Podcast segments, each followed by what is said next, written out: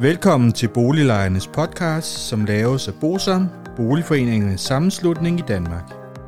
Bosam er en engageret og aktiv lejerorganisation, som har specialiseret sig i at bistå og rådgive beboerorganisationer i private udlejningsejendomme og afdelingsbestyrelser i almen boligejendomme.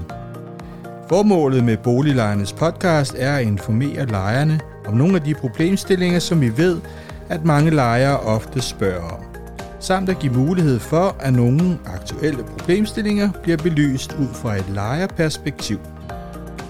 Boliglejernes podcast er lavet af lejere til lejere.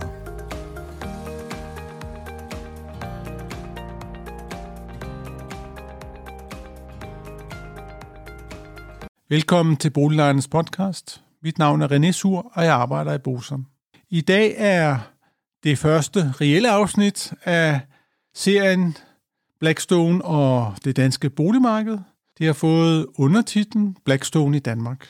I dag, der skal vi forholde os lidt til, hvornår kom Blackstone hertil.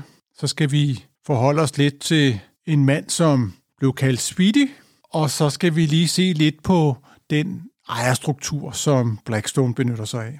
Vi må sige, at Blackstone, når vi ser på udenlandske kapitalfonde, så er Blackstone ikke den største på det danske boligmarked.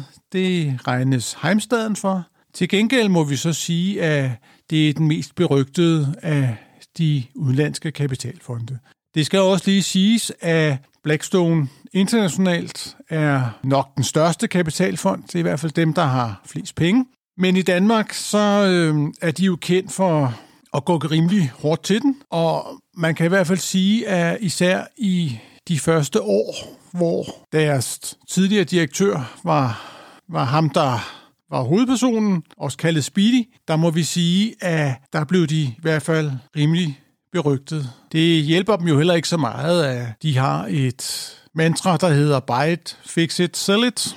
Og det betyder jo simpelthen, at de bare lige skal opkøbe, så skal de lige lave tingene, og så skal de sælge ejendommen igen, og det skal selvfølgelig være med profit. Fordi det, som en kapitalfond er sat i verden for, det er jo at tjene en frygtelig masse penge. Og det var jo også det, jeg var inde på i første, første introafsnit. Det er, at det kapitalfonden har set her, det er, at der er rigtig mange penge at tjene. Det, som man skal skal tænke på, det er, at hvis man bruger cirka en kvart million kroner så på at lave forbedringer i et legemål, så er det muligt at komme fra det, der hedder omkostningsbestemt leje, som jeg fortalte lidt om sidste gang, til det, der hedder det lejes fordi. Det er ligesom næste trin, og det betyder øh, typisk, at man kan fordoble huslejen. Og det, der er jo er forhistorien på, hvorfor at Blackstone kommer hertil, det er, at hvor er det, man skal sætte sine penge, hvis renteniveauet er rigtig lavt?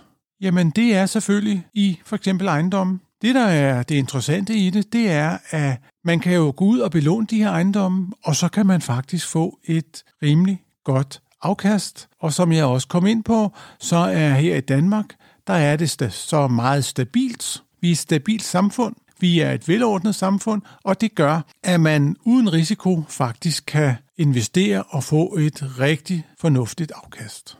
Nå, men lad os se, hvornår kom så Blackstone til til, øh, til byen, var jeg lige ved at sige, eller til Danmark, jamen det er snart fem år siden, at de gik massivt ind på det danske marked for udlejningsejendomme. Det var jo øh, ejendomsselskabet 360 North, som det hed, der øh, gik ind og opkøbte på vegne af Blackstone. Og som sikkert mange af jer ved, så er det jo typisk et selskab, der hedder noget med Resi, altså DK, Resi og så et eller andet, som opkøber de her ejendomme. Og bagved det, der ligger så et holdingselskab, og som så ejes videre. Det skal jeg nok komme ind på. Men det er dybest set Blackstone, der, der står bag.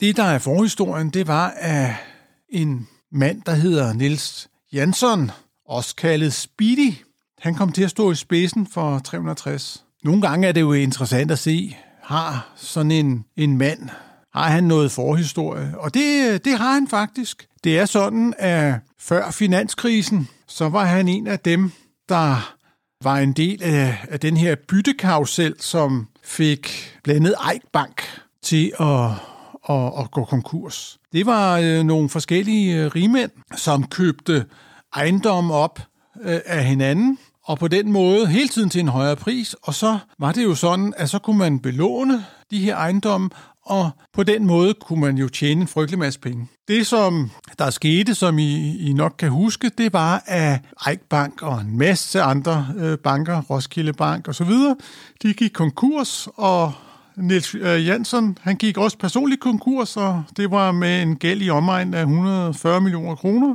og det er jo nogle penge, som er til at tage at føle på. Men hvordan, hvordan var det så, de gjorde? Jamen altså, Speedy, som han blev kaldt, og det er fordi, han er hurtigt snakkende, han var øh, sådan en del af et netværk af ejendomsspekulanter, og de solgte så de her ejendomme mellem hinanden hele tiden til opskruede priser. På den måde, så kunne man jo, man kan jo næsten sige, trylle sådan nogle ejendomme op til, øh, til, til, til, til voldsomme priser. Altså blandt andet øh, tryllede han jo benløse centret salgspris op med en faktor 3 på et år ved at, ved at handle de her ejendomme. Man kan jo sige, at der er jo sådan set ikke noget lovligt i at, at handle ejendomme med hinanden og så videre, så længe det er en reel øh, salgspris. Men man må jo nok sige, at det her, det var nok lidt i overkanten. Det betød jo, at han gik konkurs med Brag, og så var han så med til at, at trække tæppet væk under Eik Bank. Man kan i hvert fald sige, at efter finanskrisen, i forbindelse med, at man fandt ud af, hvad der var sket, så var, han, var det her netværk, han var en del af, i hvert fald bliver regnet som, som en af grundene til, at, at det gik så galt i finanskrisen som overhovedet muligt.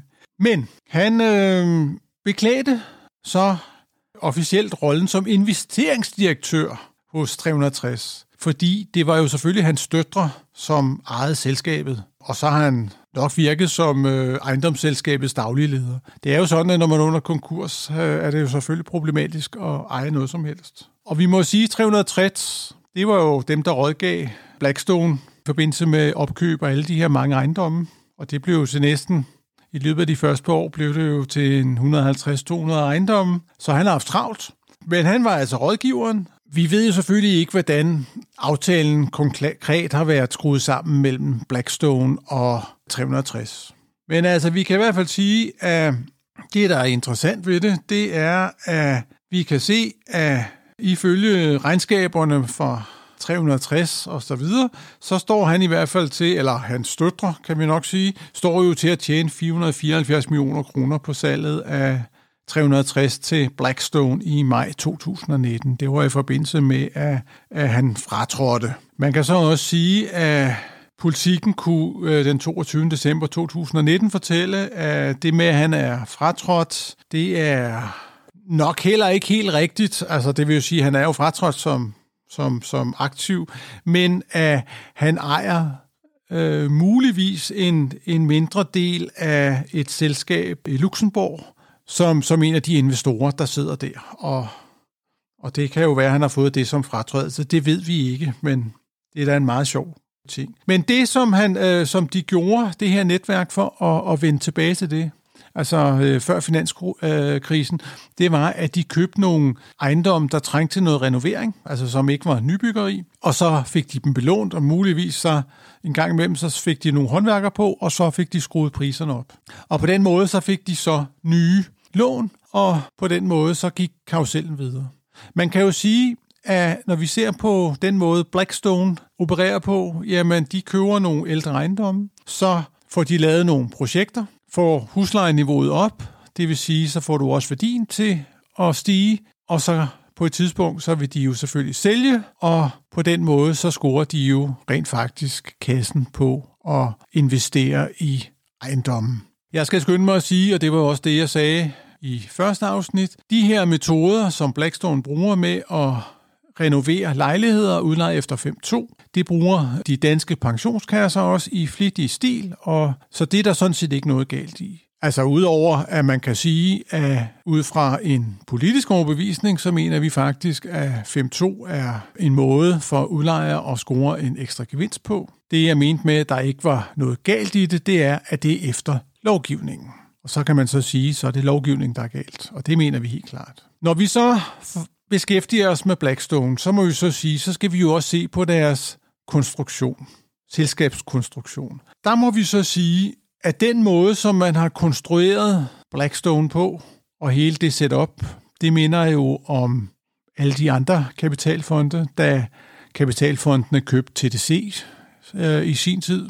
Jamen, så sørger man jo for at, at lave en konstruktion, hvor at man kan føre overskuddet ud, og det kan man jo gøre igennem Luxembourg, og det kan man jo så, så kan man jo få det ud på nogle af de der småøer, og på den måde kan man undgå at betale skat.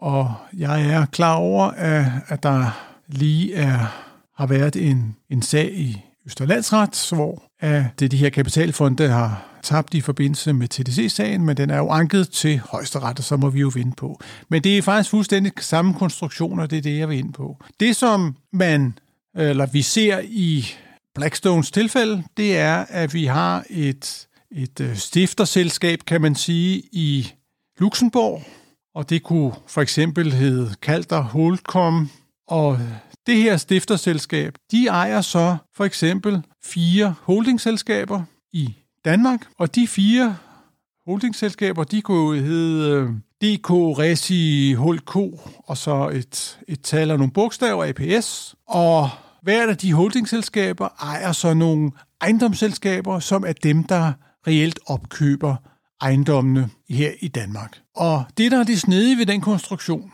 det er, at man på den måde kan få pengestrømmen, altså overskuddet, ned igennem den her konstruktion og ud igennem Luxembourg, som jo er et af de største skattely, og på den måde få dem kørt ud til en af, en af øerne, hvor der typisk øh, er tæt på nulskat, og på den måde så undgår man jo at betale sin andel til samfundet. Og det er jo yderst problematisk efter vores opfattelse. Fordi man kan jo i hvert fald sige, at pensionskasserne, de betaler i mindste noget skat i Danmark, og det er jo så til, til gavn for os alle sammen. At vi så mener, at reglerne med 5.2 er forkerte, det er sådan en anden snak. Men man kan så sige, at det er jo endnu værre, hvis man ikke engang betaler sin skat. Nu siger vi jo selvfølgelig ikke, at Blackstone ikke betaler skat. Vi kan bare se, at konstruktionen gør, at man har mulighed for selv at bestemme, hvor meget skat man vil betale. Og det at have mulighed for det, det kan vel nok være fristende for mange, må man nok sige. Man kan i hvert fald sige, at det er i hvert fald interessant, at hvis man går ind og ser på regnskaberne i de forskellige, både holdingselskaber og i, i selskabet Øh, nede i Luxembourg, så er det i hvert fald det, der slår mig. Det er, at alle beløb er i danske kroner, også det nede i Luxembourg. Det, det, virker, det virker meget tomt, men jeg skal jo, vi, må, vi må se, hvad, hvad højesteret kommer til med hensyn til deres afgørelse, når, når den kommer fra retten. Det, der jo også er interessant, det er, at når vi ser på, hvordan man finansierer de her opkøb, bemærker vi da i hvert fald, at det selskab, der opkøber ejendommene, de har typisk en egenkapital på 50.000 kroner, og så opkøber de måske ejendommen ejendom for en milliard. Og kære lytter, så vil du nok tænke på, hvordan kan det lade sig gøre? Jamen, det handler jo lidt om, at pengene, de bliver jo lånt nede i Luxembourg, altså igennem det selskab. Og det gør selvfølgelig, at der er jo nogle personer, som, som, som, som står inde for, at, at pengene bliver betalt tilbage. Og det er selvfølgelig ganske interessant, og så er man jo selvfølgelig fri for at komme med så mange penge. Grunden til, at det også kan lade sig gøre, det er selvfølgelig, at renten er ultra lav, og det gør jo, at det er jo næsten gratis at låne penge, så at komme med for mange penge vil jo bare få afkastet til at blive mindre. Det var det, jeg vil sige i dette afsnit. Det har været hyggeligt som altid. Ha' det godt. Hej hej. Hvis du synes om Boliglejernes podcast, vil vi blive rigtig glade, hvis du deler episoden med dine venner, og måske giver os en anmeldelse og nogle stjerner i iTunes, så vi derved kan komme ud til mange flere lyttere. Oplysningerne i denne podcast er udtryk for vores opfattelse af retsstillingen på nuværende tidspunkt. Men husk, at retsstillingen kan have ændret sig, når du hører denne podcast, da der kan være kommet ny lovgivning eller praksis på området. Den videre er vigtigt at være opmærksom på, at gennemgangen i denne podcast alene har været overordnet for at give et overblik og derfor ikke kan regnes for en udtømmende gennemgang af emnet.